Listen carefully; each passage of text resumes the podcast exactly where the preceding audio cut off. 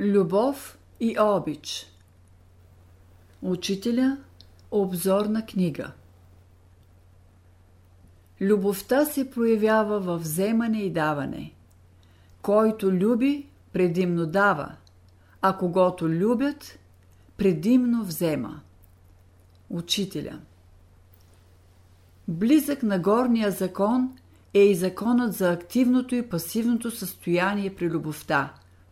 Той гласи При любовта между двама души единият е активен, а другия пасивен. Двамата не могат да бъдат едновременно активни. Онзи, който изпраща любовта, той има любов.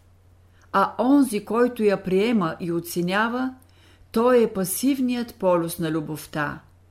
Той има обич. По въпроса за любовта и обичта учителя казва Думата любов употребявам в смисъл на енергия, която излиза от центъра на Вселената и отива към периферията, а думата обич употребявам в смисъл на енергия, която излиза от периферията и върви към центъра на битието.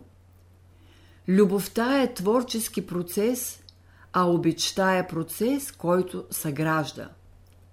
Любовта твори, а обичта съгражда. Мнозина говорят за любовта и обичта, но ги смесват.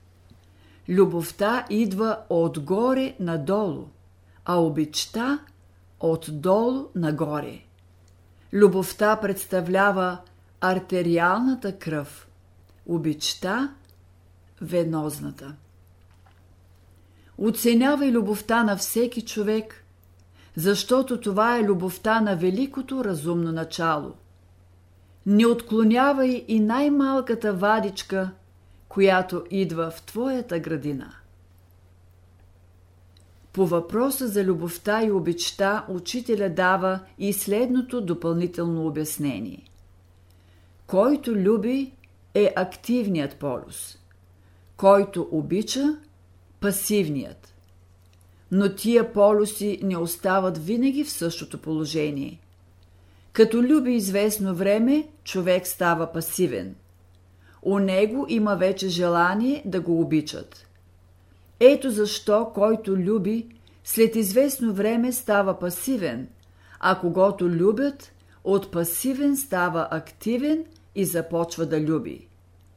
Така че след време онзи, който дава любовта, започва да я приема, а който я приема, започва да я дава. Положителните сили дават, а отрицателните вземат. Който се е научил правилно да взема, той ще може и правилно да дава. Когато двама души се обичат, между тях трябва да става правилна обмяна. Единият ще дава, а другият ще взема. За да изявят любовта правилно, те трябва да се сменят в даването и вземането. Божествената любов подразбира смяна на полюсите.